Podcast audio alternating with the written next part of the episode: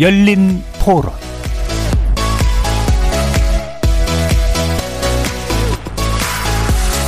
안녕하십니까. KBS 열린 토론 정준희입니다. 최저임금을 많이 받아야 경제 선순환이 일어나지 않을까. 소비도 많이 하고. 그래서 최저임금이 올라야 된다 생각합니다. 만 원은 넘어야 되지 않을까.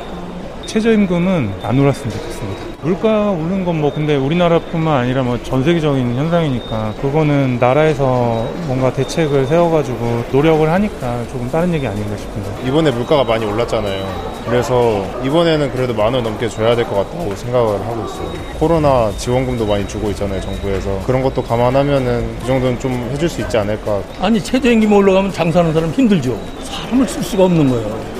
이거를 뭔가 전국을 같은 기준으로 적용시키기에는 좀 무리는 있을 것 같습니다. 오르는 게 맞다 아니다라고 하기보다는 업종마다 업무 강도라든지 위험성이 있다든지 이런 부분이 사실 다른 부분들이 있기 때문에 최저임금의 차등을 두면 좋겠다.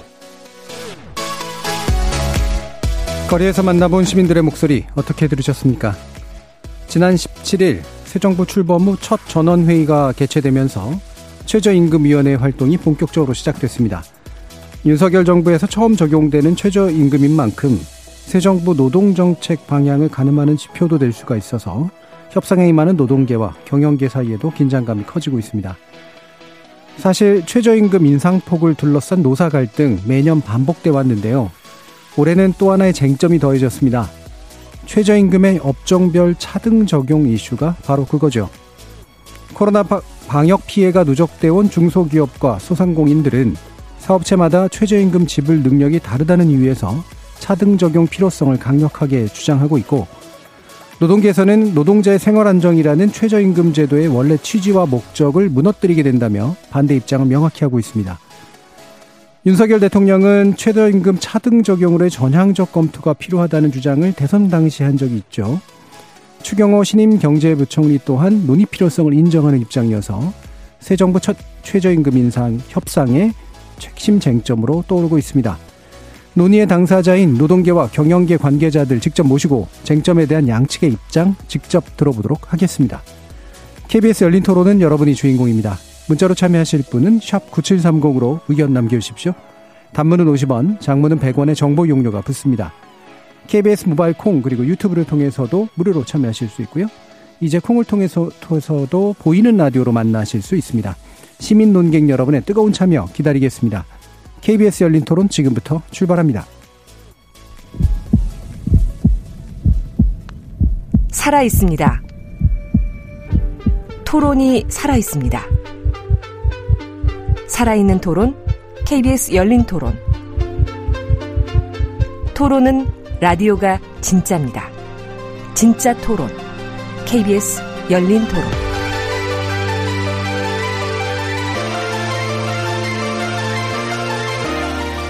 오늘 토론 함께 해주실 네 분 소개해 드리겠습니다. 권순종 소상공인 연합회 부회장 나오셨습니다. 예, 반갑습니다. 이정희 민주노총 정책실장 자리해 주셨습니다. 반갑습니다. 정문주 한국노총 정책본부장 함께 해주셨습니다. 예, 안녕하세요. 그리고 하상우 경총 경제조사본부장 나와주셨습니다. 네, 안녕하십니까. 자, 내년 기준이 되는 최저임금 논의가 시작됐는데요. 어, 각각 사용자 측 그리고 근로자 측을 대변하는 입장으로 나와주셨습니다. 어, 앞으로의 최저임금 논의 어떤 방향으로 진행돼야 된다고 보시는지 네 분의 기본 입장과 의견 먼저 간단하게 여쭙고 쟁점 토의 시작하도록 하겠습니다. 어, 먼저 권순종 부회장님 말씀 주시죠. 예. 이번에 최저임금 논의가 매년 인상률에만 초점이 맞춰서 이렇게 진행이 되어 왔는데 인상률도 중요하지만 그 영세 소상공인들의 그 어려움이 이제 계속되고 있어서 저희는 그 영세 소상공인에 대한 집중적인 저 주목을 하고 어떤 지불의 가능성이라든지 조화로운 결정이 어떻게 될 건가 이렇게 구분 적용이라든지 이런 걸 좀 이번에는 심도 있게 논의됐으면 좋겠다고 생각하고 있습니다. 예. 일단 기본적으로 소상공인 어려움에 처한 소상공인 입장에서 말씀을 주셨어요. 그러니까 인상이라는 것을 기본으로 놓고 하는 논의가 아니라 어, 사용자 측의 어떤 구체적인 상황을 좀 고민해 주는 그런 논의가 됐으면 좋겠다. 자 이정희 실장님 말씀 들어볼까요? 코로나19로 인해서 2년이 넘는 기간 동안 어, 국민 모두가 힘든 시간을 보냈습니다. 특히 여성이나 청년이나 비정규직 등 취약 노동자들은 고용 불안과 수익 감소를 더 심하게 겪었습니다. 코로나19가 끝나기 무섭게 물가가 가파르게 오르고 있습니다. 올해 최저임금 논의는 노동자 서민의 삶을 일상으로 되돌리기 위한 방도를 찾기 위해 모두가 노력하는 것이 필요합니다.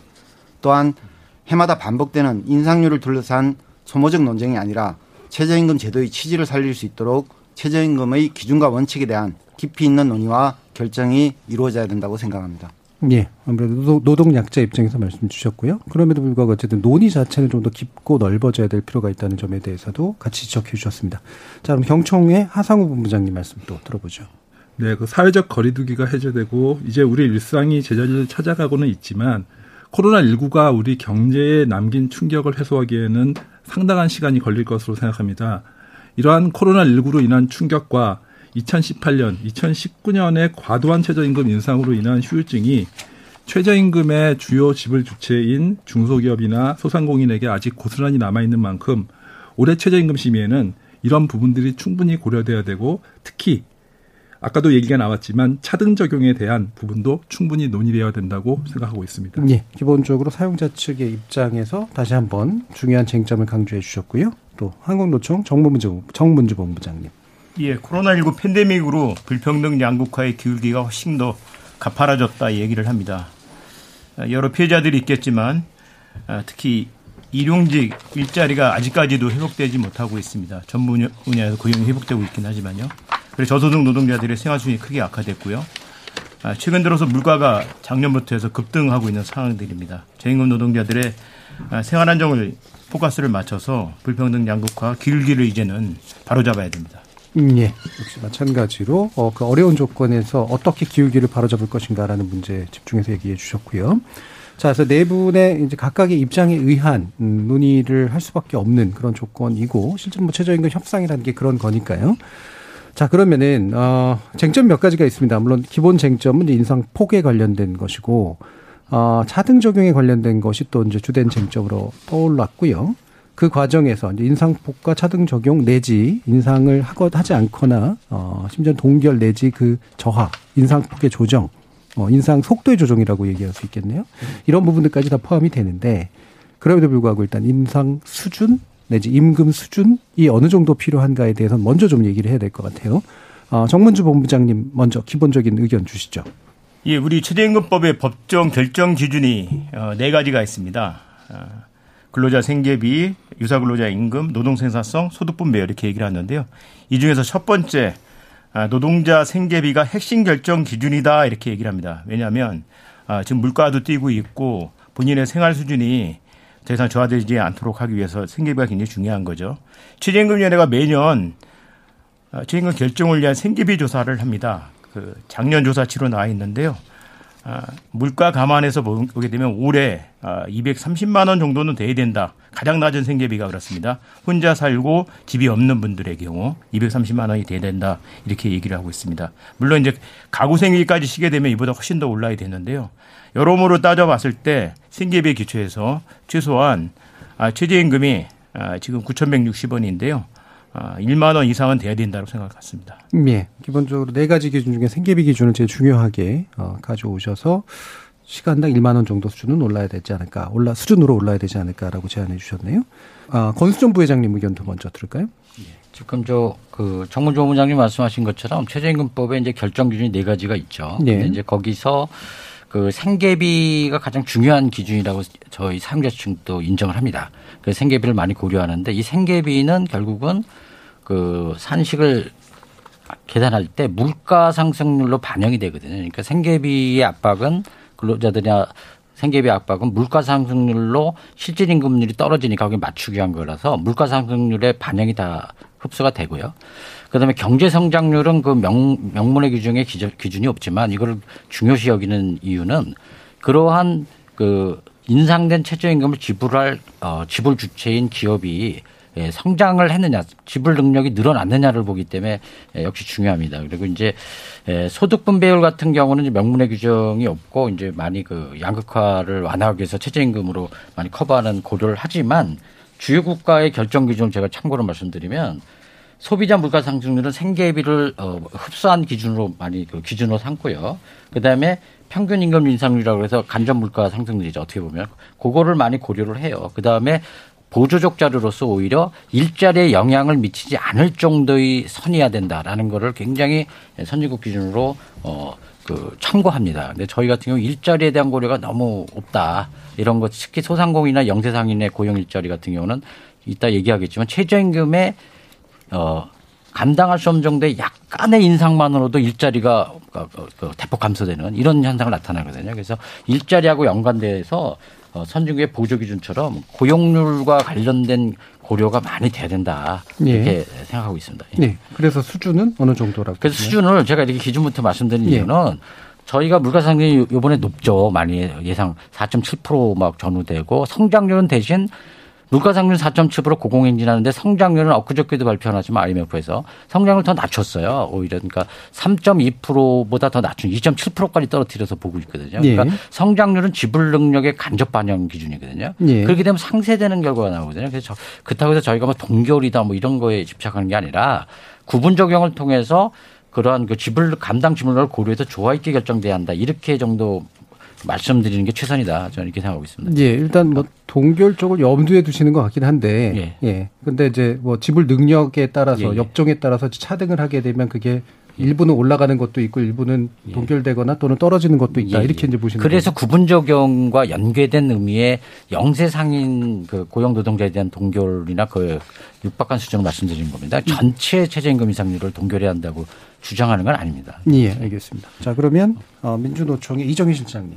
앞에 부분 관련해서 하나만 추가를 드리면 어, 그동안 이제 최저임금위원회에서 주로 근거 자료를 삼았던 것이 비혼 단신 근로자 가구 생계비입니다. 아, 그런데 당연히 노동자가 혼자만 사는 것이 아니라 자녀도 부양해야 되고 어, 가구가 생활을 해야 됩니다. 그렇다고 한다면 어, 기존에 해왔듯이 비혼 단신 가구를 중심으로 할 것이 아니라 실제로 가구 생계비를 기준으로 어, 어, 실태 생계비를 조사하고 또 그것이 최저임금 기준으로 반영돼야 된다라고 생각을 합니다. 예.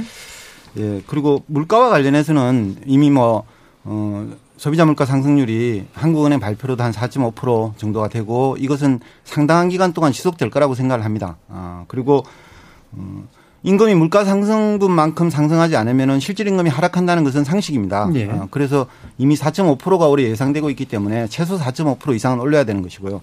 그리고 물가가 오르면 아, 임금이 오르면 물가가 오른다. 이렇게 악순환이 된다. 그렇기 때문에 음, 임금 인상을 자제해야 된다. 이런 얘기들이 있는데 지금 물가 상승의 원인은 뭐 다들 알다시피 임금이 상승됐기 때문이 아닙니다. 어, 작년 이후에 공급 불균형이라든지 우크라이나 전쟁이라든지 어, 그것으로 인해서 유가와 곡물가의 인상이라든지 이런 요인들 때문에 어, 물가가 인상되고 있습니다. 그래서 어, 임금을 인상해야 된다는 것은 이렇게 이미 인상된 물가를 반영해서 생계비를 보전하는 측면이 있고 더더군다나 최저임금위원회에서 논의하고 있는 실태생계비는 사실 작년 기준입니다. 아, 그래서 이 올해 어, 올해와 내년에 어, 물가 상승률은 그 반영되어 있지 않는 상황에서 논의를 시작하고 있다는 점에서 물가 상승률이 충분히 반영돼야 된다 이렇게 생각합니다. 예. 음, 물가 상승률이 지금 4.5% 정도로 예상된다면 적어도 그 이상으로는 반영돼야 된다. 네. 근데 그러면 이제 비혼 단신 기준이 아니라 가구 기준에 생계비를 했을 때 예. 더 그 인상폭을 높이는 요인이 돼야 된다라고 보시는 건가요? 예, 예. 음. 어느 정도 수준일까요? 저희들이 노동계에서 이제 요 통계 자료를 어, 지금 준비를 하고 있습니다. 예. 준비를 하고 있고 어, 대체로 지금 아직 정확하지는 않지만 대체로 어, 가구 수가 가구원 수가 어, 평균에서 한 2.4인 정도로 나오고 있고 예. 그다음에 가구원 중에서 소득원을 가진 사람들이 1.4인 정도가 되고 있습니다. 그러면 2.4인의 가구가 어, 생계를 유지하기 위해서 1.4인이 얼마 정도 수준을 음. 걸어야 되느냐라고 할 때 저희들이 대체로 어, 나오는 통계는 현재 한 250만 원 정도 예. 어, 수준에서 최저임금 기준으로 예. 250만 원 수준이 되어야 된다. 어, 이렇게 어, 어, 준비를 하고 있습니다. 예, 알겠습니다. 자, 그럼 이제 물가와 어, 이런 생계비 관련된 문제를 어떻게 반영해야 되느냐? 하상우 부부장님 말씀 주시죠. 네, 일단 그 물가 상승률 관련해서 최저임금 결정에 있어서 다른 요인들과 더불어 물가 상승률도 고려할 필요가 있다는 점은 저희도 잘 알고 있습니다. 네. 다만 근데 저희가 말씀드리고 싶은 거는 일관성입니다. 2018년에 물가 상승률은 1.5%였습니다. 2019년은 0.4%였죠. 그런데 최저임금은 각각 16.4%, 10.9%로 물가 상승률하고 무관하게 훨씬 더 많이 올랐습니다. 예. 당시 그러니까 물가 물가가 2% 정도 오르는 사이에 최저임금은 약 30%가 올랐었죠. 그러다 보니까 올해까지 최근 5년간 올해를 포함해서 한국은행에서 올해 전망치 4.5%까지라고 얘기한 것까지 감안해서 최근 5년간의 물가 상승률은 10%가 안 되는데 최저임금은 40%가 넘게 올랐습니다. 예. 이렇게 물가가 거의 오르지 않을 때는 물가와 상관없이 대폭으로 인상을 하고 지금은 또 물가가 오르니 거기에 맞춰서 인상해야 된다는 어떤 그런 논리를 저희가 조금 동의하기 어렵다는 얘기입니다. 예. 물가 상승률 자체가 최저임금의 고려 요인이라는 것 자체를 부정하는 건 아닙니다. 음.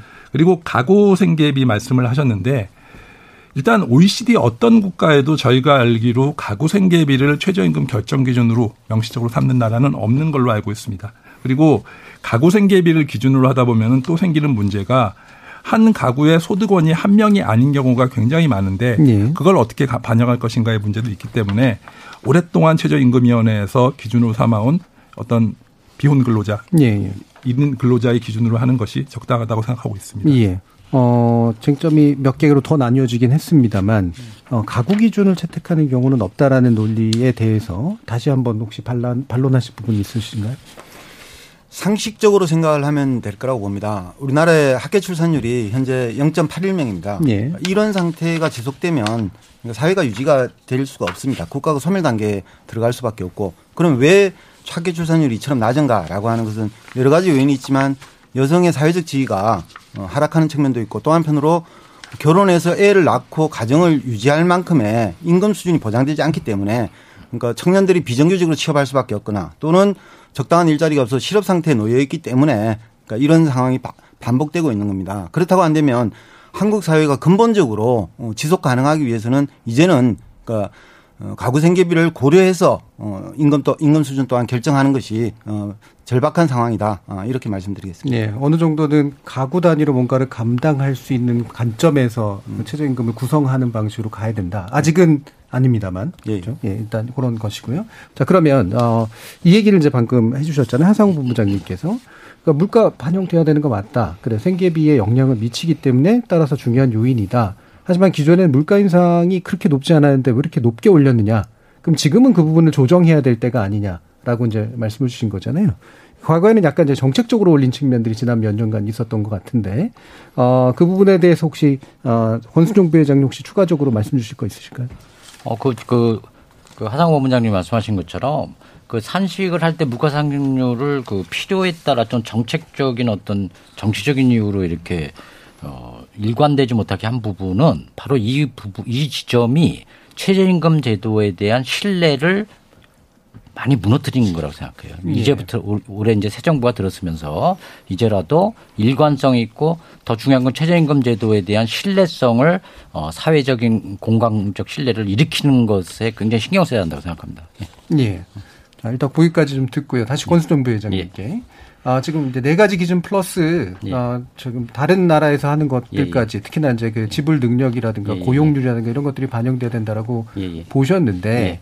아, 지금 아까 네 가지 요인 가운데 소득 분배율 같은 것 있잖아요. 예, 예. 이것과 지불 능력에 해당하는 고용률 내지 경제 성장률을 골고루 고려해야 되는 측면에 대해서 어, 좀 더 추가적인 의견 주시죠. 그, 그러니까 아까 말씀인 것처럼 이제 생계비라는 거는 이 법의 목적이니까 예. 당연히 기본으로. 놓고요. 기본이고요. 그거는 간접 지표의 물가 상승으로 반영이 되는 것이고요. 예. 그 다음에 이제 유사 근로자 노동은 이제 그 양극화 문제, 근로자 간의 양극화 문제라든지 이런 문제거든요. 소득 격차 이런 걸로 이제 하는데 그것이 많이 고려되지 않으면은 있어요. 네, 그거는 여태까지. 그 다음에 세 번째가 이제 주, 어, 노동 생산성이라는 게 들어있어요. 우리나라 최저임금법 네. 결정 기준에는 노동 생산성은 어떻게 보면은 어, 경제 성장률의 간접 지표기 직접적인 건 아니지만 간접 지표인데 노동 생산성이라는 거를 최저임금의 에, 핵심적 결정권으로 명시돼 있지만 매년 최저임금위원회에서 심사할 때 어떤 정서적인 이유라고 할까요? 노동자 경제적인 시장 논리로 야박하게 얘기하기를 저하는 분위기가 있어요. 음. 사실은 그러다 보니까 노동 생산성을 반영해서 수치화시켜서 집어넣으면 아마 최저임금이 그렇게 못 올랐을 겁니다. 근데 그건 정서적인 문제였거든요. 이걸 어떻게 우리가 어, 명문의 규정에 있는 거를 어 이렇게 반영할 건가를 좀 고민해야 된다고 보고요. 그 다음에 이제 그 소득 분배율 이제 그 어, 양극화 문제가 아, 어떻게 반영할 것인가가 저도 본질적인 고민이거든요. 왜 그러냐면 뭐 약자 간의 충돌이다, 약자 간의 싸움을 붙였다 뭐 이런 말은 동의하지 않지만 적어도 그, 그 취약 근로자가 있, 는 만큼 취약 기업인이 있어요. 취업 지불 주체 중에 제가 저는 영세 상인이다 이렇게 부르는데 소상공인들 영세 상인. 영세 상인들은 근로자를 채용해야 하는 인건비 이런 표현 좀 그런데 인건비 따먹기형 장사가 많아요. 영세 상인이. 네. 그러니까 직원은 필수 요소인데 직원을 그 최저임금을 받는 1인 직원보다도 어, 이 기업주가 이제 상인이 더 못 보는 경우가 많아요. 통계로 나타나 있어요. 음. 그러다 보니까 자기가 투잡을 한다든지 아니면 자기 대출을 막 해서 더 이상 대출할 여력이 없을 정도로 유지시키기 위해서 그렇게 예, 유지하는 좀 어, 구조적으로 문제가 있는 게 계속 진행되고 있어요. 언제까지 사회가 이걸 그 못본 어, 척해야 될 것인가? 이렇게 이건 정말 한번 생각을 해봐야 돼요. 그런 차원에서도 어, 최저임금 제도에 대해서 근로자의 소득 양극화 부분을 고려도 해야 되지만 그 마찬가지로 기업의 양극화가 심각하다 이거예요. 최저임금이 실제로 영향을 미쳐요 여기. 예. 그 부분도 이 최저임금법과 직접된 건 아니지만 지불 능력과 관계되기 때문에 좀 고려해야 되지 않나 이런 것도 한번 우리가 심도 있게 이런 기회에 논의하고 생각해 봐야 된다고 생각합니다. 예. 방금 뭐 그 얘기를 해주셔서 바로 또 들어봐야 되겠네요. 정, 어, 정문주 부장님. 예. 음. 일단 기업의 지불능력 얘기를 계속 말씀을 하시는데요. 예. 어, 한 다섯 가지 논고 말씀 좀 드리겠습니다. 첫 번째는 우리나라 최임금 결정 기준에 제가 앞서 말씀드렸던 것처럼 그 생계비가 핵심이고 네 가지 기준에 어, 지불 능력이라는 것 자체는 법정 기준에 포함이 되어 있지 않다. 음. 물론 이제 포함하고 있는 나라도 있습니다. 예를 들면 뭐 이웃 나라 일본 같은 게 포함되고 있고요. 어, 그런 나라들 같은 경우는 실제로 그래서 최저임금 결정할 때 지불 능력 이런 것도 고려를 합니다. 하지만 우리 법에는 아, 이것이 정하고 있지 않다라는 것이에요. 첫 번째가.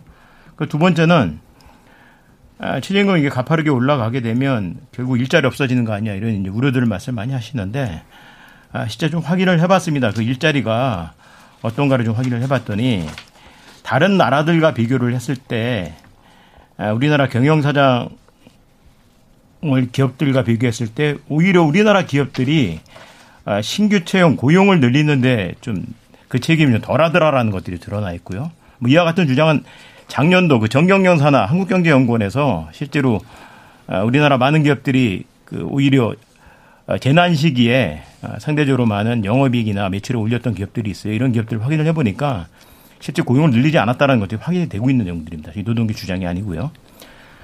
세 번째는 소규모 사업장들이 부담이 될 거 아니냐 이런 말씀 하시는데 그래서 이제 지난 정부 문재인 정부가 5년 동안에 최저임금 인상과 관련돼서 일자리 안정 자금이라는 것들을 지원을 했었습니다.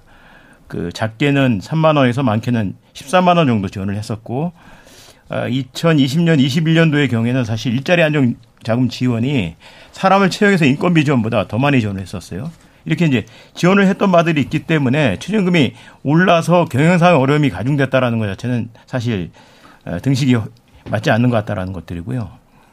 여러 조사들이 또 있습니다. 연구 조사들이. 일단 해외 조사의 경우인데 OECD하고 ILO에서 조사했던 바에 의하면 아, 최저임금 인상이 고용을 저해한다라는 주장 아, 주장은 여러 각도에서 반론에 부딪혀서 등장을 했습니다. 부정적 효과 자체가 아, 없거나 있다 하더라도 미비하다 이렇게 얘기를 했고요. 오히려 최저임금으로 인해서 불평등 양극화 임금 격차 소득 분배 구조 자체를 개선하는 긍정적인 효과가 있다 이런 얘기를 했습니다. 그리고 국내 연구 결과를 종합해 보게 되면 고용 역량에 유의하지 않다라는 결론이 나왔었고요. 말씀드렸던 것처럼 굉장히 우세적으로 어, 최저임금이 갖고 있는 그 긍정적인 효과들이 더 크다 이렇게 얘기했었습니다. 그러면 네. 이제 일자리가 줄은 이유가 무엇이냐 이 문제를 봐야 될 텐데 아, 잘 살펴봐야 될 게 2017년부터 우리나라 생산 가능 인구가 줄었습니다. 그리고 코로나 시기에서 우리가 피부에 와닿지는 않는데 2019년 11월부터 해서 우리나라 절대 인구조차 줄어버렸어요. 그 누적 줄은 인구 자체가 거의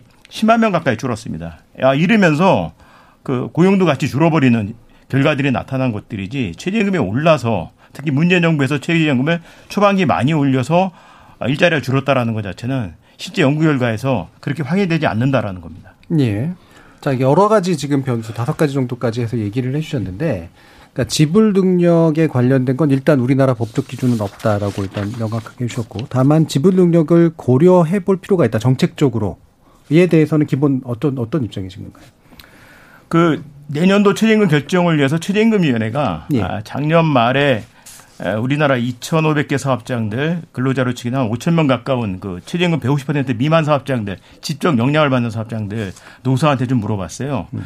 아, 내년도 최저임금 결정하는 데 있어서 주된 결정 요인 무엇으로 해야 됩니까? 이렇게 얘기를 했는데 앞에 우리 소상공인연합회 권순정 의원도 말씀하셨듯이 아, 사용자들조차도 1순위가 생계비로 얘기를 했고요. 예. 두 번째가 물가였었습니다. 그리고 지불 능력이 세 번째로 나타났다는 것들이고요. 이런 문제로 봤을 때 아, 지나치게 최저임금을 어, 고용을 저해한다라고 하는 어, 사실 확인되지 않은 음, 내용들을 강조해 들어가면서 지금과 같은 대결 구도를 만든 것들이 네. 아닌가 싶습니다. 그러니까 생계비하고 사실 물가는 물, 생계비 안에 물가가 반영돼 가지고 고려되는 거니까 굳이 말하면 어, 세 번째라고 얘기하지만 그 다음 순위 정도로 고려돼야 된다로 이해는 되거든요. 하지만 예. 앞에 이정희 의원님께서 말씀하셨는데요. 그 최저임금위원회가 발표하는 최저 아, 생계비 수준이 올해 생계비가 아니라 작년 걸 발표를 는 겁니다. 네. 그러면 올해 물가 그리고 내년도니까 내년 물가가 지금 반영이 안 돼 있는 거잖아요. 여기 네. 물가를 반영해야 된다는 거죠. 예. 뭐 그럼 어쨌든 통합된 개념으로 생계비와 물가가 이제 선반영을 하든가 하는 방식으로 해서 고려해야 된다라고 했을 때 자, 지불 능력 부분에 대해서 정말 중요하다라고 보시는 이유가 뭔지 하상 부분 좀 더 말씀 주시죠. 네. 일단 이 최저임금이 됐든 아니면 임금이 됐든 간에 일반 임금이 됐든 간에 임금을 결정하는 주요 기준은 크게 두 가지입니다. 일단은 근로자 생계비는 맞고요. 예. 거기에 지불 능력이죠. 예. 근로자의 생계비를 위해서 임금을 주는 것도 맞고 기업이 지불 능력이 가능한 만큼 임금을 주는 것도 맞습니다. 네. 그 한쪽의 축입니다. 다른 여러 가지 요인들이 있겠지만은 지불 능력과 생계비는 보통 우리가 임금에 있어서의 결정 요인을 할 때 양대 축입니다. 네. 근데 그 양대 축 중에서 하나를 인정하지 않으시거나 아니면 중요하자고 중요하지 않다고 말씀하시는 거에 대해서 저희가 동의하기가 좀 어렵고요. 음. 그리고 최저임금의 결정 기준에 지불 능력이라는 얘기가 없다라고 말씀을 하시는데 일단 우리나라의 최저임금 결정 기준을 네 가지를 예시를 하고 있습니다. 예. 예시를 하고 있는 거지 그걸로 다라는 얘기가 아닙니다. 이 네 가지 등 물론 명시된 네 가지가 중요하기는 하지만 이 네 가지를 명시하고 있는 거지 그 네 가지만 가지고 결정하라는 것은 분명히 법에서 그렇게 하고 있지 않습니다. 그리고 지금 간접적으로 명시적으로 지불 능력이라는 단어가 없는 거지 이게 노동 생산성이라는 게 지불 능력의 거의 대체 지표에 가까운 느낌은 있습니다. 네. 그런데 이 노동 생산성을 보면은 2018년, 2019년에 최저임금이 30%가 올라갈 때그 노동 생산성은 약 1, 2% 정도밖에 증가하지 않았습니다. 네. 그런 걸 보면은 이 법에서 지불 능력을 충분히 감안하라고 얘기를 하고 있는 거지만은 지금에 있어서 우리 심의에 있어서 최저임금을 결정하는데 지불 능력이 충분히 반영되지 않았다. 임금의 가장 중요한 결정 요소 중의 하나인 지불 능력이 반영되지 않았다는 말씀을 드리는 거고요.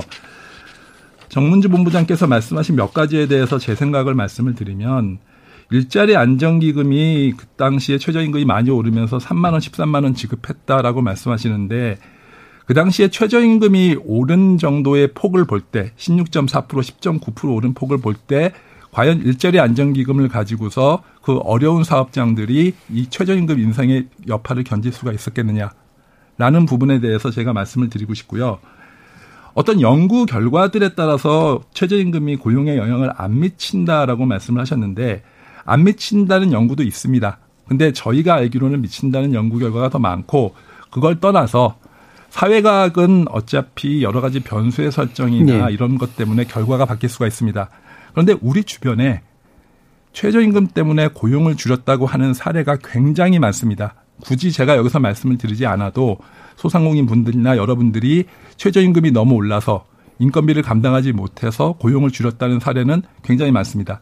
이런 걸 볼 때 우리가 그거를 정확히 최저임금 때문에 고용이 얼마나 줄었나를 계량하지 못하는 것 뿐이지 고용이 줄은 것 자체를 최저임금 때문에 고용이 감소한 것 자체를 부정하시는 거는 저희가 조금 받아들이기 어렵지 않나 하는 예. 생각이 듭니다. 차라리 최저임금 때문에 고용은 감소했지만 그 최저임금이 인상돼서 어려운 취약계층 근로자들의 어떤 삶의 질이 좀 더 올라갔으니 그 효용이 더 크다라고 말씀하시는 건 저희가 이해를 할 수가 있습니다. 근데 고용이 줄었다는 팩트 자체에 대해서 동의하지 않으시는 거는 저희는 예, 그 부분은 좀 이해하기 어려운 측면이 있습니다. 예, 알겠습니다. 관련해서 좀 예. 의견 말씀드릴까요? 예, 이종규 시장님. 어, 기업의 지불 능력은 당연히 중요하고 또 지속 가능해야 됩니다. 근데 우리가 자본주의 사회에서 흑자 기업도 있고 적자 기업도 있습니다. 코로나19 상황에서도 어떤 기업들은 흑자 규모가 매우 커졌고 오히려 뭐 다수의 기업들은 적자 상태로 돌아섰습니다. 그리고 지금 금리가 인상이 되면 1.5% 내지 2% 정도 인상이 되면 이자 소득 이자 소득 배율이 1이 못 미치는 기업들 즉 어, 영업을 해서 은행 이자 내기에도 급급한 이런 기업들이 한 3분의 1 정도 될 거라고 생각을 합니다. 그러면 기업의 지불 능력이라고 하는 것은 도대체 어느 기준에 맞춰야 되는 네네. 건가? 이 부분에 대한 기준이 없습니다. 없고, 그러니까 그리고 어, 최저임금 인상으로 인해서 고용이 줄었다라고 하는 것은 고용의 변화는 여러 가지 요인들이 있습니다. 소상공인들이 고용이 줄었는데 또 대표적으로는 예를 들자면 어, 플랫폼 기업들, 배달업체, 이런 업체들이 굉장히 늘어났습니다. 고용이. 어, 이거는 뭐냐면 시대적 트렌드를 반영하는 것이고, 어, 직접, 어, 시민들이 가서, 가게에 가서, 어, 사 먹는 것이 아니라 배달해서, 어, 음식을 주문해서 이런 겁니다. 그래서 소상공인이 어려운 이유는 여러 가지 최저임금이 올라서이기도 하지만 전체적인 소비, 소비 풍- 풍토의 네. 변화 이런 것들을 반영하고 있기 때문에 최저임금 인상이 곧바로 고용을 줄인다라고 하는 것은 직접적으로 입증된, 어, 학술적인 증거는 없다라고 하는 것을 다시 한번 말씀드리겠습니다. 예. 사실 뭐 고용에 관련된 그 최저임금과 연관성 문제를 다룬 논문들도 제가 여러 개 찾아보긴 했는데요. 말씀처럼 어 예, 관련이 없다도 있고 관련이 있는데 부정적으로 있다, 긍정적으로 있다도 있고 해서 요걸 가지고 이제 논의를 지금 더 이상 하는 건 좀 약간 맞지 않는 것 제가 같고요. 짧게 조금 반론 어떤 측면으로 보- 지금 말씀하신 것들이 예. 짧게 말씀드릴게요. 일단 하나 정정할 게 그 내년 최저임금 결정을 위해서 이제 공식적으로 설문조사한 그 결과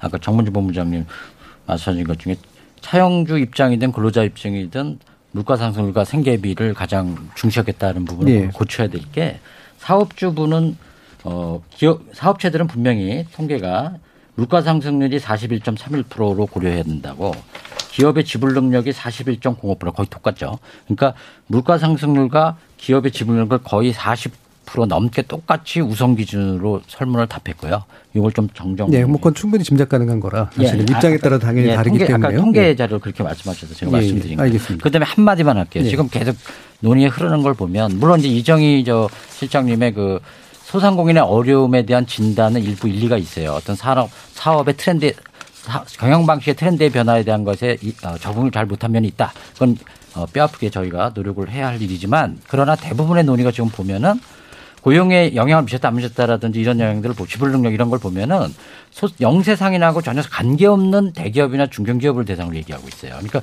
오늘 논의의 핵심이 구분 적용의 가능성의 부분을 논하는 것도 핵심인데 예, 그걸 이제 논의하려고 하기 예, 근데 때문에요. 그거를 예. 거시나 평균으로 얘기를 해버리면 논의의 필요성이 굉장히 없어지지 않느냐. 예, 제가. 그 부분을 논의하려고 예. 했고요. 근데 다만 지분 능력을 무슨 지표로 할 거냐는 사실 상당히 저는 맞는 지적 같거든요. 예. 예를 들면 아까 간접 지표로 노동 생산성 얘기를 하셨는데 이거는 너무나 간접적인 지표 같고 그렇죠. 예. 지불 능력이라고 하는 거 기업의 역량에 따라서 되게 다르잖아요. 그렇죠. 그리고 한 개 기업을 어디까지 쳐줄 거냐라는 문제도 있기 때문에 그렇죠. 예. 이게 이제 물론 차등 적용을 저- 도입하자는 논의의 정당성의 근거가 될 수 있는지는 몰라도 예. 지표로 삼기에는 굉장히 좀 뭐랄까 불투명하지 않나 제가 생각이- 겸 예. 이따 있는 질문이지만 땡겨서 말씀드릴 게 있는 게요. 통계가 그동안 벼- 통계 확보가 그동안 됐는가라는 질문이 있을 수 있잖아요. 예. 거기에 대해서 저는 이렇게 얘기하고 싶어요. 국가적인 코로나19의 재난 상태를 맞이해서 어제도 이제 그 결정이 됐지만 국회 본회의에서 소상공인들에 대한 그 손실분과 관련된 손실 보상에 대해서 전 국가가 매달리듯이 서로 이렇게 결정해 갔지 않습니까? 손실 보상. 어, 코로나19 제, 영업 제한에 따른 영업 제한에 따른 손실 보상의 기준의 핵심을 어, 영업이익이나 이런 걸로 어떤 부, 부가세나 이런 걸로 간접 지표에서 산식을 통해서 이렇게 통계를 냈거든요. 예. 누구는 손실보상 받고 누구는 안 받느냐 이 형평성 문제 당장 그 부딪히는 문제인데도 불구하고 그런 그 영업이익에 대한 그 통계를 통해서 직접 통계를 통해서 손실보상을 결정했어요. 단순히 정치적인 것만으로 결정된 게 아니거든요. 이게 옛 코로나19 전과 다른 통계예요. 손실보상 직구 관련해서는 못 받는 국민도 많은데 그걸 갖다 소상공인한테 영세 상인한테 지불하, 지불하게 된 것은 근거를 갖고 있을 거 아닙니까? 통계 근거를. 그러니까 그 지분 능력 무슨 관계죠? 그게 그 영업 이익과 관련된 거죠. 반, 반면. 그러니까 부채 능력과 어려워진 능력과 지불 능력은 회계 장부상 똑같거든요. 대차 대조가. 예. 그걸 얘기하는 거예요. 그걸 예. 활용할 수 하- 하는 걸 왜 최저임금에는 못 하냐는 거죠. 그러니까 그게 이제 기업마다 엄청나게 차이가 있으니까. 예. 그렇죠. 예. 예. 그래서 말씀드려요. 차등 적용의 필요에 대한 어떤 정당성의 논거는 될 수 있다. 예, 예, 라는 말씀을 제가 드린 거고 예, 예. 연결해 가지고 계속 얘기를 해보죠. 그러면 하부 부장님 이 부분 말씀 주시죠. 일단 지불 능력이 기업마다 다르기 때문에 적용하기 어렵다라고 하면은 최저임금도 감당하기 어려운 사업장도 굉장히 많고 최저임금은 강행 규정입니다. 도저히 감당할 능력이 되지 않든 아니면 감당할 능력이 충분하든 어쨌든 간에 최저임금은 지켜야 되는 강행 규정이죠. 예. 지불 능력도 마찬가지입니다. 최저임 지불 능력을 하나하나 지표로 삼기가 어렵다라고 해서 저 감 우리가 그거를 고민하지 않아도 된다는 얘기는 그걸 감면 된다는 얘기는 그러니까 어떻게 하시면 되겠다는 이제 제가 궁금해서 물어보는 노동 건데 생산성도 예. 충분히 지표가 될 수가 있습니다. 노동 생산성이라는 게 그 기업의 어떤 매출액이든 영업이익이든 그런 거의 증가분과 그 거기에서 근로자 의 숫자 같은 걸로 나눠 가지고서 얼마나 기여하냐를 보는 거지 않습니까? 예. 그러다 보면은 결국에는 지불 능력의 어떤 명시적인 지표가 된다고 볼 수 있습니다. 다만 지불 능력이라는 용어를 우리가 쓰지 않다 보니까 생산성이 강조가 안 되는 것 뿐이지 노동 생산성도 지불 능력이라는 어떤 부분에 있어서 우리가 충분히 고려할 수 있는 어떤 그런 부분이라고 생각을 합니다. 아니, 제가 궁금한 게, 자, 네. 이렇게 구체적으로 논의하시자고 제가 말씀드리는 거니까 수치를 몇 퍼센트 이런 식으로 넣으시잖아요, 산식에. 네. 그럼 지불 능력 부분은 어쨌든 명시는 안 돼 있지만 넣어야 된다고 보시면 네. 이게 0.5%라든가 1%가 이렇게 반영이 돼야 될 거 아닙니까? 아니면 마이너스라든가? 그러면 영업이익을 전체 기업으로 나눠서 그걸 평균치로 하자는 건지 아니면은 영업이익에서 구간별로가 있기 때문에 따라서 그 구간별로 차등 적용을 하자는 건지 그걸 말씀해 달라는 거죠. 자, 일단 예. 최저임금 결정에 있어서 모든 지표를 노동생산성 몇 프로, 경제성장률, 아, 경제성장률 없다고 치더라도 생계비 인상률 몇 프로, 그다음에 소득 분배율 몇 프로 이런 식으로 최저임금을 산정하지는 않습니다. 예. 그렇기 때문에 어떤 숫자가 대표할 수 있는 숫자가 반드시 나와야지만 그걸 가지고서 산정을 한다는 거는 최저임금 결정 과정하고도 다른 얘기입니다. 지금에 그렇게 따지면은 모든 수- 수치 같은 것들이 통계적인 수치가 정확히 신뢰할 수 있는 그런 수치들이 나와서 그걸 합산해서 산식이 나와야 된다는 얘기인데 지금의 최저임금 결정 과정에 있어서도 어떤 그런 수치의 합산으로 최저임금을 결정하지는 않고 있습니다. 2022년 최저임금 상승률 5.1%를 경제 성장률 4%, 소비자 물가 상승률 1.6%, 취업 중간 0.7% 일단 계산해서 상승했잖아요. 그러니까 대략적으로 여기에 반영될 만한 수치를 어떻게 만들어 내실 것인가라는 그거는 부분이죠. 공익위원들께서 예. 작년에 공익위원들께서 본인들이 판단하시기에 이 산식, 이 수치 를 적용하는 것이 가장 적절하겠다라고 판단을 해서 그게 노사가 동의하든 동의하지 않든 판단을 해서 결정한 겁니다. 그 수치는 산식은 지금 법으로 규정된 것도 없고 일관되게 노사가 동의한 것도 없고 그냥 공익위원들의 판단에 의해서 결정된 거고 이게 만약에 지불 능력을 반영해야 되겠다라고 하면은 어떤 특정 지표, 뭐 영업 그러니까 제안을 해달라고 지금 말씀 아. 그러면 영업 반론을 받잖아요. 저희는 일단 노동 생산성 같은 것들을 노동 생산성의 증가율 예. 같은 것들을 반영하면은 충분히 지불 능력을 고려할 수 있다라고 그러니까 노동 생산성의. 증가율을 기본적으로 평균치 정도로 플러스냐 마이너스를 보고 반영을 하자. 전년 대비 증가율 개념 예. 어차피 최저임금이라는 게 지금의 어떤 기준이 없이 결정되는 게 아니라 전년 대비 몇 프로 인상이냐 이런 예. 식으로 결정되지 않습니까? 예. 노동 생산성 역시 절대 지표를 찾는 거는 어렵지만은 전년 대비 증가율을 찾는 거는 가능하니까 전년 대비 증가율을 고려하면 될 것 같습니다. 예. 이종희 실장님. 예, 음, 우리가 몇십 년 전만 하더라도, 음, 밥만 먹여주면 일한다라고 하는 사람들이 많았습니다. 예. 그리고 뭐 윤석열 대통령도 그런 얘기를 했습니다. 최저임금 미만으로 받더라도 나는 일하겠다라고 하는 사람을 그러면 일을 안 시켜야 되냐 이런 얘기를 했습니다. 그런데 우리 경제 규모가 어떻습니까? 세계적으로 경제 규모에서 10위 이내의 국가입니다. 이처럼 수십 년 전과 비교해서 한국 경제가 굉장히 비약적으로 상승했고 국민들의 삶에 대해서 국가가 좀 더 책임 있게 어, 삶을 보장하는 이런 사회 어, 사회가 되었다. 그런 경제 규모가 되었다. 이런 것이고 최저임금 제도는 그런 정신을 하에서 나온 겁니다. 지불 능력은 단적으로 얘기하면 아까 말씀드렸듯이 어, 자본주의 사회에서는 끊임없이 흑자 기업과 적자 기업이 있는데 네. 그러면 적자 기업의 경우는 최저임금을 아무리 낮추더라도 지금 지금 수준보다 10%를 낮추면은 적자 기업이 과연 지불 능력이 생기는가라고 할때 그렇지 못한 기업이 있습니다. 예. 어떤 기업은 예를 들면 30% 중에서 5%의 기업은 최저임금을 10% 낮추면은 어 그나마 지불 능력이 있을 거다 이렇게 하지만 어떤 기업은 20%를 낮춰도 지- 어, 지불 능력이 되지 않는 기업들이 있습니다. 그래서 생산성이 낮은 기업을 중심으로 업종을 중심으로 해서 최저임금을 거기에 맞춰야 된다라고 하는 것은 이미 우리 사회가 도달해 있는 경제 규모 수준이나 또는 삶의 질의 수준 이런 부분에서 후퇴하자라고 하는 것에 다름 아니다 이렇게 봅니다. 예, 알겠습니다. 자, 예, 다시. 예. 우리 진행자께서 그 지불 능력이라는 새로운 요소를 더 강조해서 하려면 조금 더 섬세한 지표가 있어야 될 거 아니냐 이런 취지인 것 같아서 노동 생산 논쟁이 되면 그러니까 시청자들이 들으시기에 아, 예, 예, 중요한 어떻게 부분. 반영이 될까를 예, 예, 중요한. 거니까 예. 이제 가상의 어떤 지혜를 저 내자면 이 예. 저 손실 보상 그 보정 비율이나 이런 거 하듯이 저는 이렇게 생각해요. 이게 생산 기업별로 생산 요소가 어, 생산 요소 비용이 임금과 원자재가 있다면 예.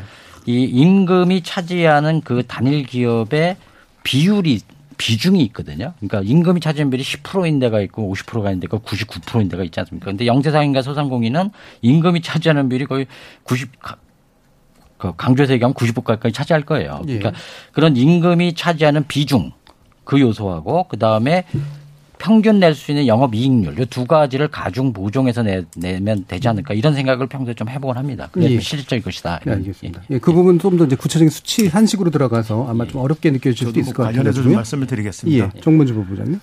그 영업이익이나 매출액 증가율을 를 보고 그 결정을 하기는 일반화시켜 보기 어려울 것 같고요. 예. 왜냐하면 기업마다 그 업종의 특성들, 규모의 특성들 이런 것들이 있기 때문에 그를 일반화시키기가 굉장히 어려울 겁니다. 그리고 우리 하상우 경총본부장님 말씀하셨던 어, 노동생산성 문제가 있는데요.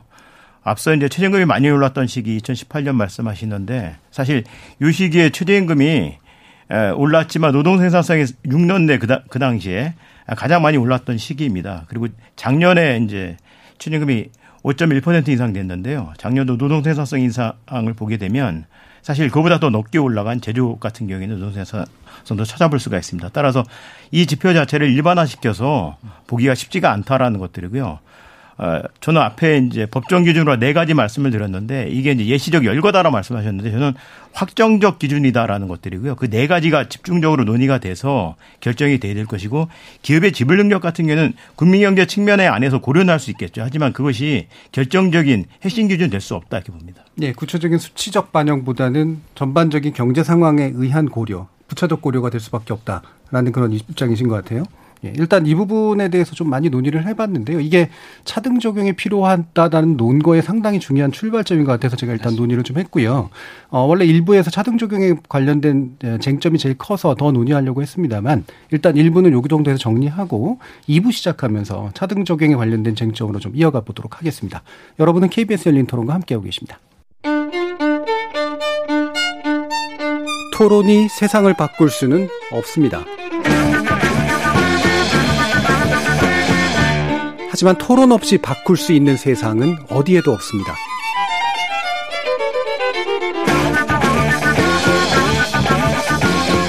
세상의 선한 변화를 갈망하는 당신. 정답이 아니라 질문의 힘을 믿는 당신. 우리 KBS 열린 토론에서 만납시다.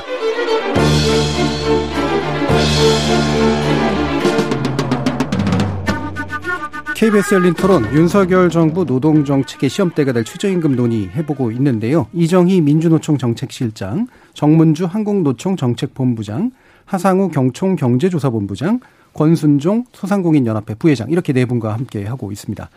어, 원래 2부에서 논의해야 될 내용도 많습니다만 이제 속도라든가 논의의 구조에 관련된 문제 뒤에서 좀 더 2부의 하반부에서 좀 다뤄보도록 하고요. 전반부는 좀 어, 핵심 쟁점이라고 볼 수 있는 차등 적용 문제를 더 다뤄보도록 하죠. 자, 그럼 하상우 본부장님, 이 차등 적용이 구체적으로 어떻게 어떤 근거로 가능하다고 보시는 거죠? 일단 그 정문주 본부장님이나 이정희 본부장님께서 말씀하신 게 이 지불 능력이 업종이나 기업에 따라 다르기 때문에 반영하기 어렵다라는 말씀을 하셨는데 예. 그게 어떻게 보면은 저희는 업종별 차등 적용의 필요성을 더 뒷받침할 수 있는 예. 말씀이 아닌가라고 생각을 합니다. 우리 최저임금이 참 빨리 올랐습니다. 참 빨리 많이 올라서 이제는 어떤 우리 경쟁국인 G7 국가와 비교해도 뒤처지지 않고 더 높게 오른 그런 상황입니다. 근데 이렇게 최저임금이 몇 년 동안에 시장의 수용 능력을 고려하지 않고 오르다 보니까 일부 업종에서는 이런 최저임금을 감당하지 못하는 상황에 도달했습니다. 대표적인 업종이 우리가 흔히 말하는 숙박 음식업인데 작년 기준으로 최저임금액인 8,720원을 받지 못하는 근로자가 40%에 달했습니다. 최저임금이 이런 숙박 음식업 같은 업종에서는 제대로 작동하지 못하는 거죠. 반면에 정보통신업 같은 업종에서는 미만율이 1%대에 불과합니다. 이렇게 업종별로 사업장이 최저임금을 감당할 수 있는 능력이 다른데 그걸 무시하고 일괄적으로 최저임금을 적용하는 게 맞는가라는 문제의식에서 업종별 차등 적용이 필요하다고 저희가 말씀을 드리는 겁니다. 예, 이정희 실장님. 예. 최저임금 미만율과 관련해서는 경총이 미만율이 300만 명이 넘는다 이렇게 얘기를 하고 있습니다. 그리고 음식 숙박의 경우는 40%를 넘는다라고 얘기를 하고 있는데 어, 미만율에 대한 계산 자체가 어, 통계적으로 문제가 있습니다. 어, 지금 경총이 주장하고 있는 미만율이라고 하는 것은 월 기준으로 월 최저임금 예를 들면 올해 같은 경우는 191만 원이죠. 어, 191만 원 미만을 받고 있는 노동자가 그 규모에 이른다라고 하는 것이고 예. 이 이유는 주된 이유는 어, 주 40시간으로 월 내내 한 달 내내 일하는 사람들이 어, 그렇게 많지 않기 때문입니다. 예를 예. 들자면 어, 15시간 미만을 일하는 초단시간 노동자가 150만 명이 이루고 있습니다. 예. 이런 사람들은 당연히 월급 기준으로 191만 원에 못 미치겠죠. 이런 사람들을 최저임금 미만율을 받고 있다라고 얘기하는 것은 어, 통계를 왜곡하고 있는 겁니다. 그리고 말씀대로라면 우리가 숙박 음식에 종사하는 사용자들이 한 40% 되는 분들이 법을 안 지키고 있다는 건데 실제로 현장 조사를 가보면은 식당을 업을 하시는 분들을 얘기를 들어보면 최저임금 만 원을 줘도 사람을 구하기 힘들다 이런 얘기를 합니다. 그리고 노동자들에게 질문을 해보면 사업주가 최저임금을 잘 주고 있느냐라고 하면 지키, 지키지 않고 있다는 응답은 1.5%에 불과합니다. 예. 그리고 노동부 통계로도 어, 최저임금 미만율이 4.4% 정도 수준입니다. 그래서 최저임금 미만 최저임금이 너무 높아서 실제로 법을 지키지 못하는 미만율 사업장이 어 엄청난 규모다. 그리고 노동자들이 300만 명이 여기에 해당된다라고 하는 것은 사실은 어, 통계를 일정 유리하게 해석하는 왜곡된 것이다. 이렇게 네, 잠깐만요. 이거는 명확하게 문제가 있는 거기 때문에 이정희 실장님이 지금 명백하게 실수를 하신 것 예, 같습니다. 반론하시죠. 지금 저희가 근로 시간하고 상관없이 월 191만 원을 못 받으면은 미만율이라고 했다고 말씀을 하시는데 이건, 이거는. 말도 예. 안 되는 말씀을 어떻게 하시는지 모르겠습니다. 저희가 말- 한 통계 첫 번째는 저희가 말씀을 드릴 거는요. 시급으로 계산을 한 거고요. 예. 그리고 저희가 지금 제시하는 통계는 통계청의 공식 통계 로데이터를 최저임금위원회가 매년 발표하는 통계입니다. 저희가 조금 빨리 분석해서 발표했을 뿐이지 이 통계는 최저임금위원회의 공식적인 통계입니다. 미만율 통계로 고용노동부 로데이터를 분석한 통계, 다음에 통계청의 경제활동 인구, 인구조사를 분석한 통계, 이 두 가지 통계를 하는 거기 때문에 통계에 어떤 그- 한계가 있을지는 예, 그 모르겠지만 부분은 충분히 지적하셨고요. 통계가 한계 있을지 모르겠지만 저렇게 말도 안 되는 근로 시간을 완전히 배제하고 무조건 191만 원을 받지 못하기 때문에 저희가 미만자로 잡았다는 거는 조금 어떻게 보면은 심각하게 왜곡하시는 것 같은데 그거는 분명하게 말씀을 해주셔야 될 것 같습니다. 예, 그러니까 이 통계청 자료는 잠깐만요. 그거 더 확실하게 좀 해주실 게.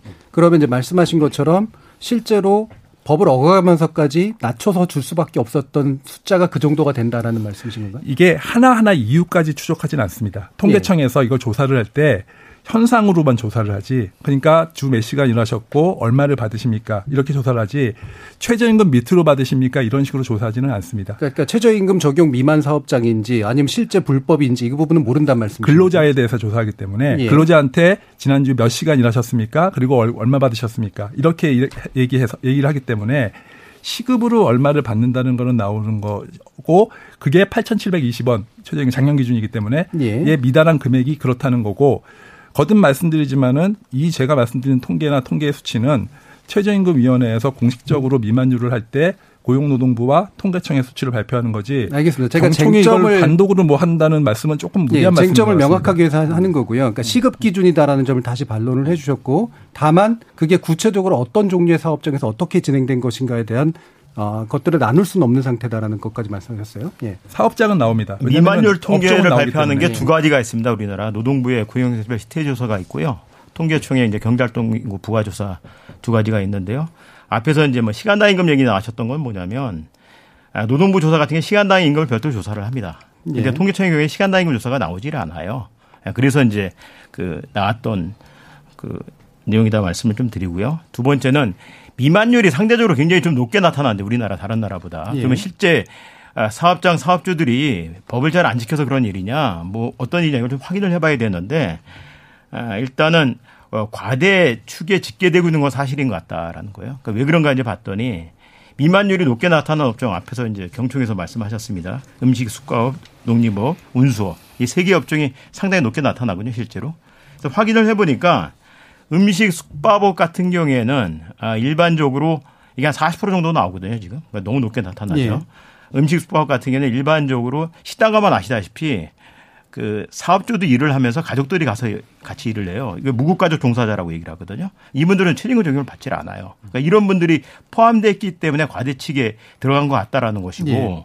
두 번째 농림어업 같은 경우는 60% 정도 나옵니다. 굉장히 높게 나타나죠. 여기 왜 그런가 봤더니 잘 아시겠지만 지금 일손이 부족해서 이주 노동자들, 외국인 노동자들이 아, 농어촌 들어가서 일을 많이 하시거든요. 근데 이분들 같은 경우에 사실 그 주무시는 곳, 어, 숙박비, 식비 이런 것들 자체를 최저임금에 다 공제를 해버리고 줘버려요. 예. 그렇기 때문에 이게 미만율로 잡혀서 나타나는 것 같다라는 거고요. 세 번째 이제 운수업이 높게 나타나는데 운수업 같은 경우에는 사실 특히 택시 업종들 같은 경우에는 소정 근로 시간이라 그래서 실제 일한 시간만큼 임금을 계산하는 게 아니라 아, 계약 맺은 시간만큼을 계산합니다. 이러다 보니까 실제는 법을 위반하는 게 아니지만 법을 위반한 미만자처럼 잡히는 통계가 있는 것 같습니다. 이리 보면 아, 최소한 경제활동인구 부가조사 기준으로 한 300만 명 나타나는데 최소 한 120만 명 정도는 아, 잘못 통계 잡힌 것 같다 저는 이렇게 주장합니다. 예. 자, 일단 통계 수치의 어떤 구체성과 신뢰성에 대해서 문제 제기를 해주셨으니까 짧게만 반론 듣고 다시 어, 권수정 부회장님 말씀 네, 드리죠. 일단 말씀을 하셨는데 통계를 가지고서 그 통계가 적절하지 않다, 적절하다는 얘기를 하기 시작하면 저희도 굉장히 할 말이 많습니다. 대표적으로 지금 우리가 어떤 지불근로 시간을 얘기할 때 그 주유 시간을 반영해서 계산을 해야지 정상 정상입니다. 네. 어쨌든 간에 우리나라는 15시간 이상, 주에 15시간 이상 근로를 하면은 그거의 20%를 주유수당으로 주게 되어 있습니다. 40시간을 일을 하면은 8시간을 주유수당, 주유, 주유수당으로 주게 되어 있죠. 예. 그런데 경활 부가조사에서는 그런 것들을 반영하지 않습니다. 그만큼을 과소추계하고 있습니다. 예. 그러니까 제가 말씀드리는 거는 정무지 본부장님께서 그 이 미만율이 과대 추계되는 부분에 대해서 통계적 요인을 말씀하셨는데 예. 과소 추계되는 것도 상당히 많다는 얘기입니다. 그러니까 그래서 추계 가성 가능성도 예, 그게 인정하시고 그게 예. 분명히 어느 정도 겹치지만은 어쨌든 간에 공식 통계로 인정을 받아- 받아왔다는 거 하나 그 한 가지 하고요. 그리고 통계가 얼마나 정확하냐의 문제는 두 번째로 치고 같은 통계, 국가 통계가 지금 20년 동안 조사가 되어 왔는데 2002년 당시의 미만율은 3, 4%였습니다. 예. 같은 통계에서. 지금은 15%입니다. 숙박 음식업 같은 경우에는 2002년 당시에는 8%였습니다. 미만율이. 지금은 40%입니다. 이거는 통계의 문제를 떠나서 어쨌든 간에 2002년하고 2020년 지금 시점을 비교해 보면은 업종 숙박 음식업에서는 다섯 배의 미만율이 늘었다는 겁니다. 같은 기준으로 계속 조사를 했기 네. 때문에 그 과대축의 과소축의 요인을 뺀다고 하더라도 다섯 배가 늘었다는 거죠. 이런 것들에 대한 설명은 조금 충분치 않은 것 같습니다. 예. 이런 부분이. 필요하다고 생각합니다. 예. 예, 그 통계 원 원자료 통계에 대한 자체 문제와 그 분석에 대한 방향에 따라 다 상이할 수 있죠. 이제 그건 전, 전 예. 더 말씀드리지 않기로 하고요. 예. 다시 좀 원칙적인 말씀을 좀 드리려고 합니다. 구분 적용에 관한 것이 핵심이다 보고 구분 적용할 수 있는가? 최저임금법 4조 1항의 후단부에 있는 사업의 종류별로 구분할 수 있다는 명문의 규정 분명히 있습니다. 이것이 이것에 대해서 2017년에 구분 적용에 대해서 어 TF를 구성해서 그 최저임금 제도 개선 제도위원회에서 불가 판정 났다는 걸 근거로 많이 드시 드리는데 거기에 대한 걸 한 네 가지 제가 한번 원칙적 차원에서 말씀드릴게요. 그 구분적인 불가하다는 첫 번째 논거를 보통 최저임금 제도 자체의 취지에 어긋난 제도다. 왜냐하면 최저임금 제도라는 것은 어 최소 근로자의 최소 생계비를 보장하는 사회적 임금이다 이런 근거를 많이 대거든요. 근데 예. 그거는 어 최저임금 제도 자체를 부정한다고 이렇게 비약 논거로 삼을 것은 아닙니다. 우리 아주 원칙적인 표현을 한다고 그랬어요. 제가 헌법 32조에 보면요. 헌법을 제가 말씀 죄송한데 헌법 32조가 그 최저임금과 관련된 기본 규정이거든요. 고용 국가는 고용의 증진과 적정 임금을 보장하는 방향을 노력해야 한다. 그러니까 적정 임금을 보장해서 고용을 감소시키면 안 된다는 뜻이고요. 네. 단서에 직접적인 규정으로는 법률이 정하는 바에 의하여 최저임금제를 시행해야 한다예요. 그러니까 최저임금법 취지에 맞게 시행해야 한다 그 뜻이에요. 최저임금법에 사업의 종류별로 구분할 수 있다는 근거 규정을 넣은 이유가 있겠죠. 예. 그래서 그거는 최저임금 제도 취- 구분 적용이 최저임금 제도 취지를 부정하는 건 전혀 아니라는 거고요. 또 하나 그 우리가 저 두 번째 논거로 보통 노동자 간의 차별을 만들어내는 거 아니냐. 이거 마음이 안 좋죠. 같은 노동, 같은 시간, 같은 노동을 하고 동일 임금을 왜 못 받느냐. 그거는 실질 임금을 얘기할 때 시장 임금을 얘기하는 거고 사회적 임금이라고 할 수 있는 최저 임금에 대해서 노동자 간의 차별이라는 논거는 좀, 에, 좀 조- 조화롭지 않은 말이다. 그 이유를 제가 100, 헌법 119조를 근거로 제가 말씀드릴게요. 국가는 경제 질서는 개인과 기업의 경제상의 자유를 존중하는 기반하에 수립돼야 된다고 돼요. 경제적 어, 상의 자유. 근데 이 소상공인들은 최저임금의 강제 규정, 사회적 강제 규정에 대해서 당연히 준수해야 되지만 경제상의 자유, 자체가 속박당할 정도, 고용에 대한 압박을 느낄 정도라면 이거는 자유로 속박한다고 보고요. 네, 구체적인 논거를 들어주시는 건 예, 아니, 좋은데 그러니까 일단 제가 다- 네개 말씀하시려고 했는데 예, 예, 두 예. 개가 지금 시간이 많이 지났거든요. 아니 알겠습니다. 빨리 제가 정리해 단어 좀. 드려서 예, 예. 이양 한 맞이할게요. 경제주차간의 조화를 통해서 경제 민주화를 위해서 경제 규제를 해야 한다고 돼 있어요. 근데 이 가정 최저임금 제도가 경제 민주화, 조화, 경제 주차간의 조화를 고려한 것인가? 이 조화를 고려하기 위한 것이 바로 구분적인 근거입니다. 그래서 세 번째 논거, 업종 간 형평성 얘기 이게 이제 마음 아픈 건데 저희가 같은 영세 상인인데 그러면 아까 미만율이 에, 평균 미만율 15.3%에 두 배가 넘는 숙박 음식업 40.2%. 그다음에 개인 서비스업이 25.7, 농림업이 54.8. 뭐 이유는 있겠지만 두세 배씩 넘는 넘거든요. 차이가 쭉 있는데 업종 간 형평성을 그러면 어디까지 할 거냐? 그걸 제가 저희는 고민을 이렇게 하고 있어요. 그거는 천천히 해야 할 것이다. 업종 간 구별 구분 적용했다고 해서 영원히 하자는 것도 아니고, 그러니까 우리 입장에서는 공감되는 범위 내에서 그, 그 기준을 저희는 어떻게 제시하고 있냐면, 자 미만율 지킬지 못할 수밖에 없는 이 미만율의 평균 미만율의 죄송하지만 너무 오랜 시간을 지금 예, 예, 예. 예, 마무리할게요. 예, 예. 두배 내지 세 배 정도의 배수 공감 정도를 기준을 정해가자. 예. 이런 얘기예요. 그러니까 미만들이 평균 미만율의 두 배 이상. 이거 이상한 거잖아요. 그 못, 지- 그건 정도가 기준이 되겠다. 이런 거고. 마지막으로 좀 이런 표현 좀 이상한데 이런 말들을 가끔 해요. 최저임금 인상률을 적게 하향시키려고 구분론을 때만 되면 말하는 게 아니라 저 때문에 나이브한 표현을 할게요. 전술 아니냐 이렇게 표현하는데 분명히 말씀드리지만 저희 영세 상인들 입장에서는 전술과 전 상관 없습니다. 이건 구분 생존을 위한 최저임금 구분 정에 대한 주장을 하고 있다. 이걸 좀 한번 꼭 짚어야 돼서 예. 보통 시간 네 많이 썼습니다. 예, 네 가지 이렇게 얘기해 주면 제가 금방 정리할 수가 있는데 사실 정리가 조금 어렵습니다. 왜냐하면 앞에 있는 건 굉장히 헌법적 논거였었고요. 예, 예, 예. 뒤에 부분은 구체적으로 어, 시간을 두면서 좀 자, 천천히 자, 조화롭게 했으면 좋겠다라는 주장이시니까요. 예, 자, 이 부분에 대해서 어, 이정희 실장님 음, 하나하나 다 반박하실 필요는 없을 것 같고 기본적으로 왜 차등 적용에 문제가 있다고 보시는지.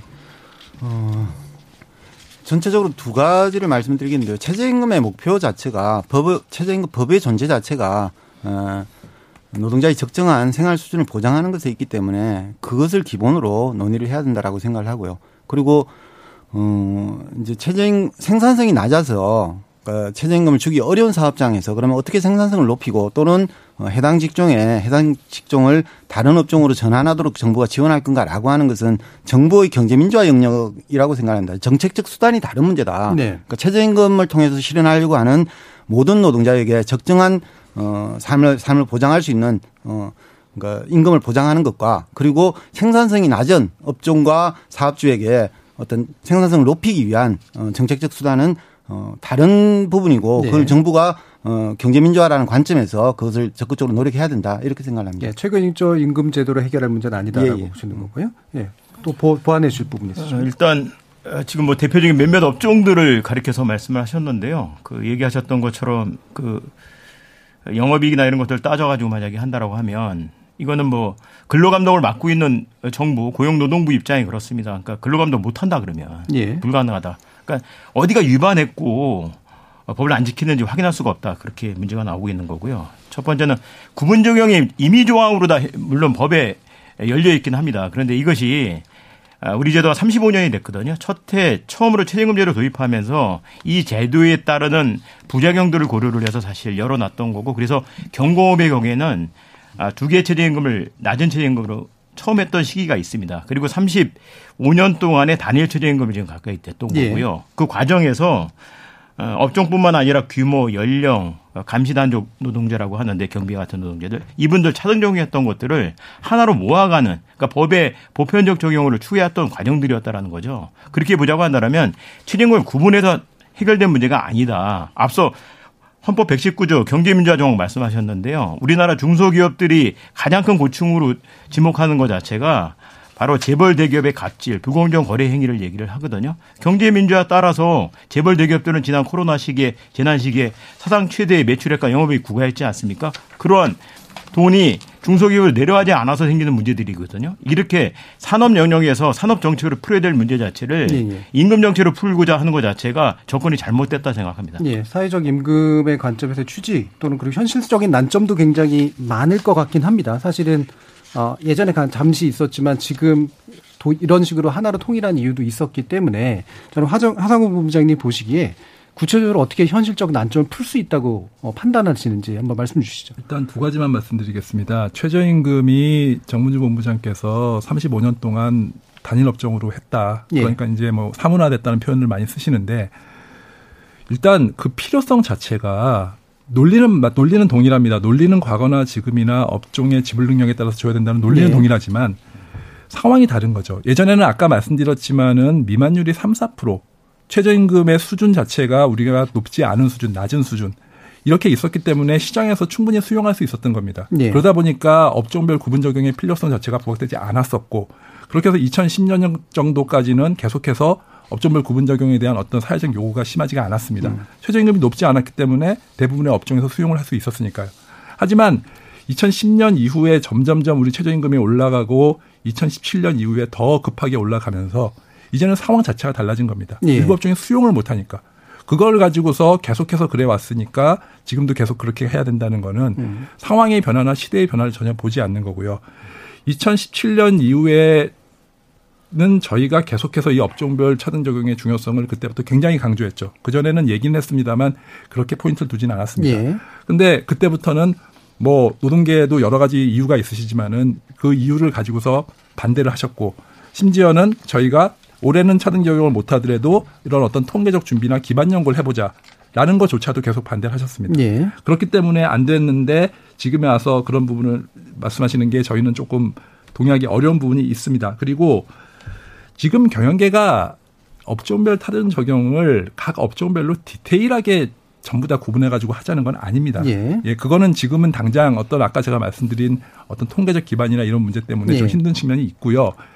명백하게 문제가 되는 업종은 조금 저희가 차등 적용을 해봐야 되는 거 아니냐라는 얘기입니다. 예를 들어서 제가 말씀드린 숙박 음식업이라든가 하는 그런 것들에 대해서 그런 업종들에 대해서는 지금 어떻게 그런 몇몇 업종에 대해서는 차등 적용을 충분히 검토할 수가 있고 그거 정도는 어느 정도 합리성을 가질 수 있지 않을까 하는 그런 말씀을 드리는 겁니다. 예, 차등 적용이 불가피해 보이는 일부 업종에서 일단 시험적으로 적용을 해보는 식으로 해서 시작해 보자. 네, 그렇습니다. 예, 알겠습니다. 그 정도 의견까지 좀 정리를 해보고요. 어, 사실 논의할 게 굉장히 많았는데 결국에는 차등 적용에 관련된 지불 능력 이 부분 가지고 논의가 아, 핵심적으로 모아졌던 것 같습니다. 아, 실제로 어떤 논의 구조를 가질 것이냐, 그 다음에 속도를 어떻게 조절할 것이냐의 문제까지도 사실 논의가 필요하긴 했습니다만 마무리 발언한 시간이 다 돼가지고요. 어, 좀 부족하다고 싶으신 부분, 강조하고 싶은 부분이 있으시면 이야기해 주시는 걸로 한 1분 정도씩 들어보도록 하겠습니다. 정문주 본부장님부터 말씀 주시죠.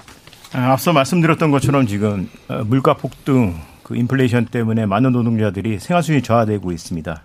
아, 다른 나라들의 대응을 살펴봤습니다. 그 먼저 미국인데요.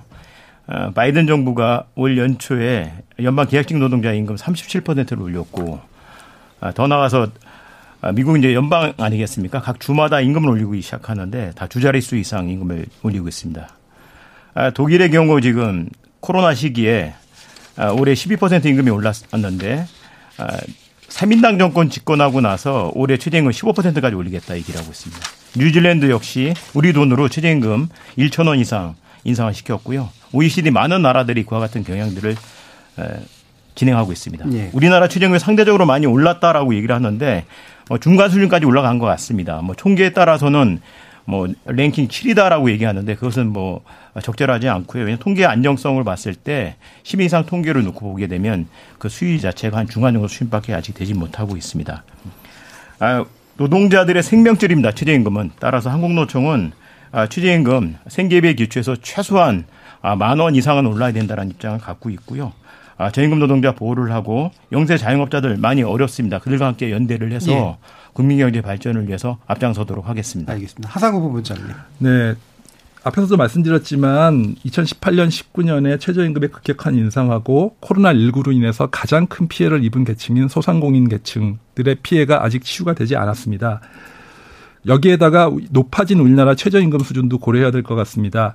국제 비교 말씀이 나왔으니까 말씀을 제가 좀 드리겠지만 어쨌든 간에 지금 시점에 있어서는 우리나라의 최저임금은 G7 국가와 비교하면 가장 높은 수준입니다. OECD에서 우리보다 높은 나라는 콜롬비아, 터키 이렇게 우리하고 직접적으로 비교하기 힘든 국가밖에 없는 상황이고 특히 인상률로 보면은 아까 미국도 말씀하셨습니다만은 미국은 연방 최저임금이 지난 12년 동안 하나도 오르지 않았습니다. 동결이라는 얘기죠. 우리나라는 두 배 이상 올랐습니다. 프랑스도 우리나라가 40% 오를 동안 지난 5년간 7% 오르는데 그쳤습니다.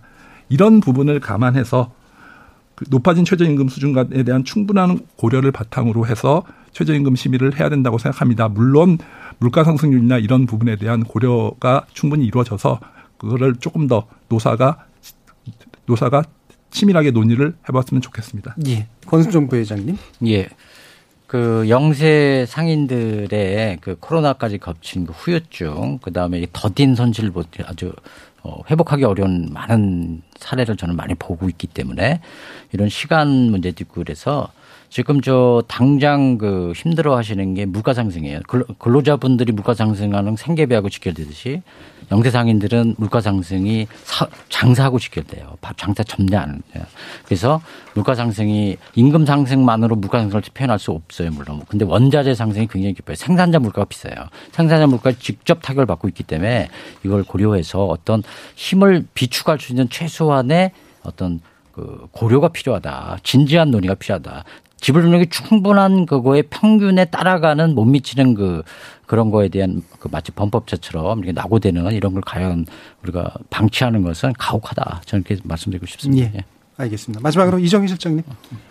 어, 사용자 측이 주장하는 업종별 또는 뭐 어, 지역별을 포함해서 구분 적용 문제는 이미 현실에서 일정하게는 되고 있습니다. 왜냐하면 지금 대부분의 지방자치단체가 생활임금이라는 것을 도입하고 있습니다. 물론 그 어, 적용 범위가 제한적이긴 하지만 어, 그 얘기는 뭐냐면 최저임금 수준으로는 생활이 어렵기 때문에 최소한 그 이상을 줘야 된다라고 하는 부분들이 어, 지방자치 단체에서 적극적인 노력을 하고 있습니다. 또 어떤 경우는 어 뭐 산별 최저임금 이렇게 해서 금속산업 최저임금이나 또는 어, 시중 노임 단가를 기준으로 해서 어, 건설 노동자에 대한 임금이 책정되거나 이렇게 되고 있습니다. 그래서 최저 임금은 그야말로 모든 노동자에게 적용되는 최소한의 임금 수준이고 그것보다 좀 더 생산성이 높거나 또는 노동의 강도가 높거나 이런 업종에서는 적정하게 그 업종 간 논의를 통해서 문제를 해결할 수 있습니다. 문제는 이제 이런 산업별 교섭이나 이런 것들이 우리나라에서 제도화되지 않기 때, 되고 예. 있지 않기 때문에 그러니까 어, 기업의 지불 능력만으로 모든 것을 해결하려고 하는 이런 것이 한계가 있기 때문에 그런 것들을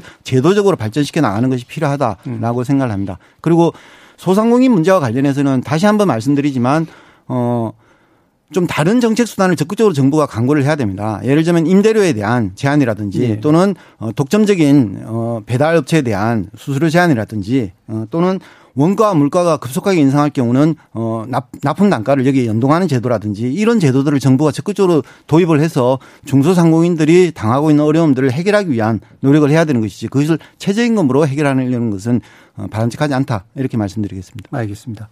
자, KBS 열린 토론 오늘 어, 최저임금 협상에 관련된 논의 진행해 봤는데요. 이정희 민주노총 정책실장, 정문주 한국노총 정책본부장, 하상후 경총 경제조사본부장, 권순종 소상공인연합회 부회장 이렇게 네 분과 함께 해 봤습니다. 네 분 모두 수고하셨습니다. 감사합니다. 감사합니다. 수고하셨습니다.